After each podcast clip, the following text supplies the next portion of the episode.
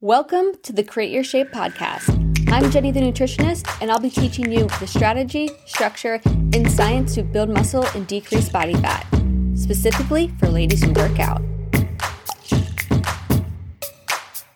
Hello, friends.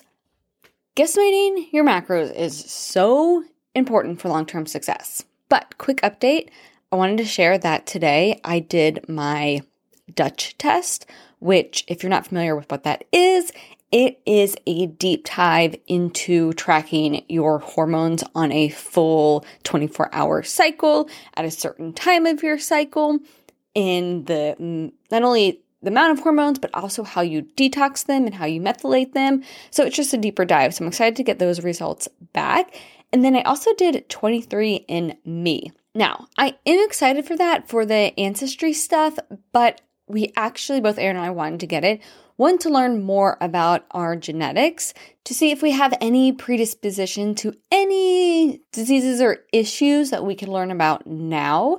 We th- think that would be helpful not only for passing that down to future kids, but also just for the future of our lives and to really find out if we have any polymorphisms too. So we're doing it all. Super excited about it. All right, let's get into why guesstimating macros is such an important skill. And then the six tips that I have that are going to help you be able to do that. So, no one wants to just look good for one month when you're tracking your macros and then or how that you know that period of time when you're tracking your macros and then not track your macros go back to your old routine and then go back to your old shape right that just contributes to that yo-yo of not maintain your shape, but then also not setting you up to make compounding changes either. I always say if you don't know what to do when you're not tracking macros, that's a problem.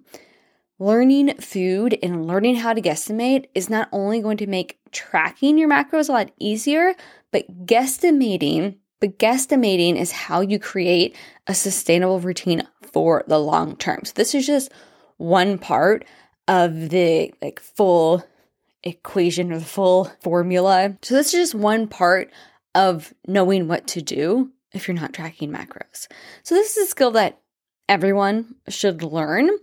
You won't feel like tracking macros all the time. You'll be in a rush or you won't have a lot of time to use a scale at home or to measure everything, or you'll be out to eat, or you'll be at a friend's place eating, or you'll be at a party, or you'll be at a, on vacation etc., etc. There's so many different scenarios where this is necessary. And this is the skill you want to learn for when you're in maintenance mode, aka you're just maintaining your shape and you're not precisely tracking, or even for those times when you want to make change and you are measuring and tracking your food, that 10 to 20% of that time when you don't have the capacity to measure everything perfectly on a food scale.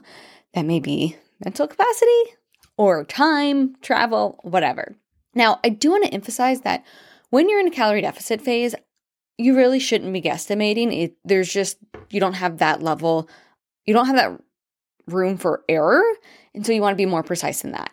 But for all those other scenarios I just mentioned, let's go over some tips that you can use to get better at guesstimating. I would say it takes about one to two months, like after you've once you're like set up and you know how to track, one to two months or more to really get good at guesstimating. So give yourself some time to figure it out. But while you're tracking, use these tips so you can practice during that time frame. All right, here is number one. Know the macro categories and their averages. So obviously you have protein, carbs, and fat. But knowing their categories means, okay, within protein, about four ounces or 112 grams of any protein source is going to give you about 30 grams of protein. Like that is super useful information to know. Same with carbs, about four ounces or 112 grams is going to give you about 25 grams of carbs. For fats, about one ounce or 28 grams, and you'll see that average on the back of box and the back of nutrition labels is going to be about 12 grams of fat. Right, so knowing these is super important, and then you can break that down even further. There are lean sources of protein and there are fatty sources of protein. So knowing how to categorize their those two.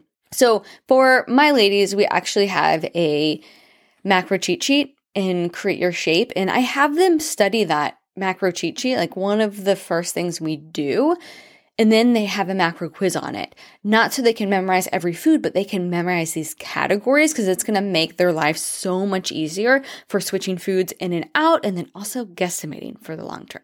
So that's number one know the macro categories and their averages. Number two, keep meals simple. So when you're learning to guesstimate, having 50 things on your plate and each is like a tablespoon is going to make it super complicated. So just create your plate with just one source of each macro and only track what's most significant. I've seen people who get the salads that have like okay a tablespoon of garlic a tablespoon of shredded carrots a tablespoon. It's like i'm not going to track any of that. I'm just going to track what's most significant in meaning the most dense food that's going to contribute to the macros and calories. So like the dressing because of the olive oil the chicken because of the protein the cheese because that's going to be fats and protein right? Like the quinoa because that's going to be dense carbs. So that is the stuff i'm going to focus on tracking in those scenarios, but that's kind of more if you're out and about.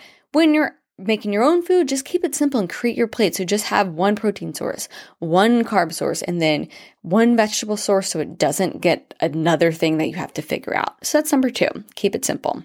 Number three, know the hand measurements for each macro. So you can use your hands as to guesstimate the portions. For example, any source of protein about the size of your hand is going to be about four ounces or 112 grams. The next is carbs. So if you flip your hand around and make a cup, like a handful, so that's going to be about a half a cup or about one handful of any carbs going to be about 25 grams. Fat, like we mentioned, is a little trickier, but if you think about your full thumb size, like you think about like a fourth a cup of mixed nuts, that's going to be about 12 grams of fat. Or if you think about a tablespoon of olive, olive oil, that's going to be like the tip of your thumb, that's going to be on average about 12 grams of fat.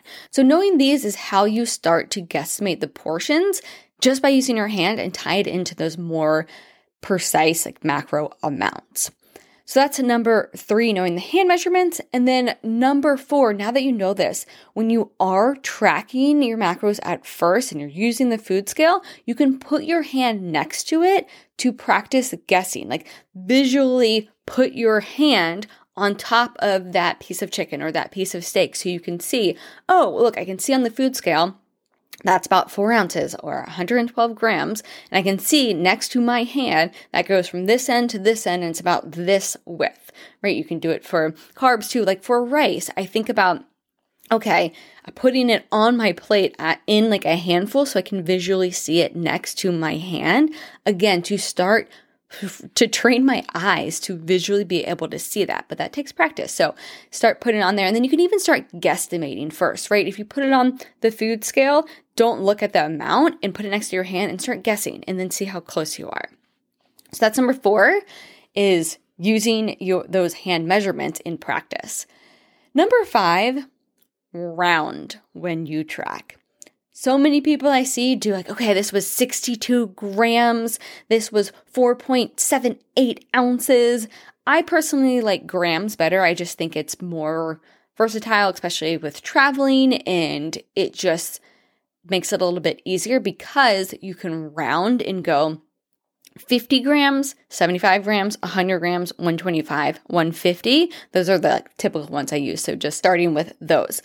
Make sure you're rounding though. Don't do 62 or 87. Like always keep it that round. And obviously like 75 may not be round, but you get what I'm saying is, is keep it the same numbers and round them. So that way you're not adding another factor that's making it more complicated.